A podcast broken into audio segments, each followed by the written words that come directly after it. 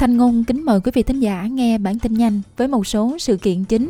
Úc và New Zealand thảo luận về khả năng tham gia quan hệ đối tác quân sự AUKUS. Hội nghị thượng đỉnh Liên Âu nhất trí tăng thêm viện trợ cho Ukraine và người gốc Việt vận động cho tự do tôn giáo tại hội nghị IRF 2024. Sau đây là bản tin chi tiết. Úc sẽ cử một phái đoàn đến New Zealand để thảo luận về khả năng New Zealand sẽ tham gia vào quan hệ đối tác quân sự AUKUS. Các bộ trưởng ngoại giao và quốc phòng của hai nước đã hội đàm vào hôm thứ Năm để thảo luận về việc hợp tác chặt chẽ hơn trong lĩnh vực quốc phòng. Cả hai quốc gia đều cho rằng việc tăng cường khả năng răng đe là rất quan trọng trong môi trường chiến lược đầy thách thức trong nhiều thập niên. New Zealand đã bày tỏ sự quan tâm đến việc tham gia trụ cột thứ hai của AUKUS, tập trung vào việc chia sẻ công nghệ tiên tiến. Điều này liên quan đến những thứ như là trí tuệ nhân tạo, chiến tranh mạng và khả năng tương tác quốc phòng. Úc và New Zealand là đồng minh lâu năm. Bộ trưởng Quốc phòng New Zealand Judith Collins Casey cho biết việc làm cho sâu sắc thêm mối quan hệ giữa hai nước là quan trọng hơn bao giờ hết. Chúng ta phải đối mặt với một thế giới cạnh tranh và thách thức chiến lược ngày càng gia tăng. Trật tự dựa trên luật lệ mà chúng ta dựa vào với tư cách là các quốc gia dân chủ đang bị đe dọa. Và trong môi trường chiến lược phức tạp này có một điều rất rõ ràng, đó là Úc là đối tác và là người bạn thân nhất của chúng tôi. Đó là gia đình của chúng tôi và chúng tôi sẽ mạnh hơn khi làm việc cùng với nhau. Liên quan đến Ukraine, các nhà lãnh đạo Liên Âu đã nhất trí gia hạn khoản viện trợ mới trị giá 83 tỷ đô la cho Ukraine sau nhiều tuần vượt qua sự phản đối từ Hungary. Trước khi hội nghị thượng đỉnh bắt đầu, các nhà lãnh đạo Liên Âu đã gây áp lực lên Hungary trong việc dỡ bỏ cản trở.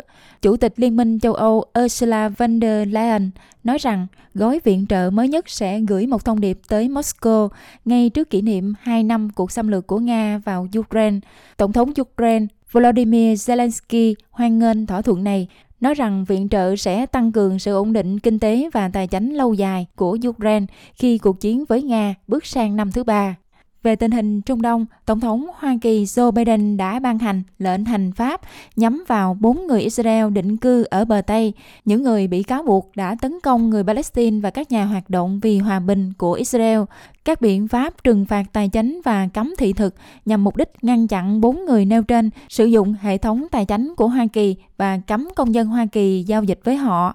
Lệnh của Tổng thống Biden là một bước đi hiếm hoi chống lại đồng minh thân cận nhất của Hoa Kỳ ở Trung Đông, quốc gia mà ông cho rằng có quyền tự vệ liên quan đến Việt Nam, hàng chục nhà hoạt động vì tự do tôn giáo cho Việt Nam đã tập hợp ở thủ đô Washington của Hoa Kỳ trong 3 ngày qua để vận động các nhà lập pháp, hành pháp và các tổ chức quốc tế nhân dịp họ tham dự hội nghị thượng đỉnh tự do tôn giáo quốc tế, viết tắt là IRF năm 2024 tại Hoa Kỳ. Theo ban tổ chức, Hội nghị thượng đỉnh năm nay có các buổi thảo luận về tự do tôn giáo trong bối cảnh an ninh quốc gia, văn hóa hiện đại và nhân quyền với chủ đề đa dạng, trong đó có tự do tôn giáo, luật bán bổ và bội đạo, vấn đề vi phạm với các cộng đồng tôn giáo bản địa và bị chiếm đóng.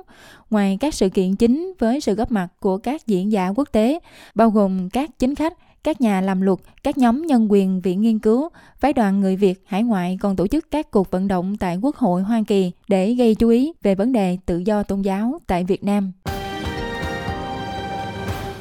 Tin thể thao, trong môn đua xe công thức 1, nhà vô địch thế giới 7 lần Lewis Hamilton được cho là đang có kế hoạch bất ngờ chuyển sang Ferrari cho mùa giải công thức 1 năm 2025.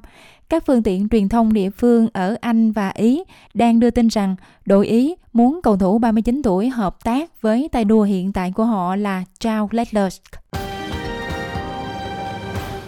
Tiếp theo là một số tin vắn. Tại phía bắc Sydney, hai người đã thiệt mạng sau khi bị tàu chở hàng đâm vào.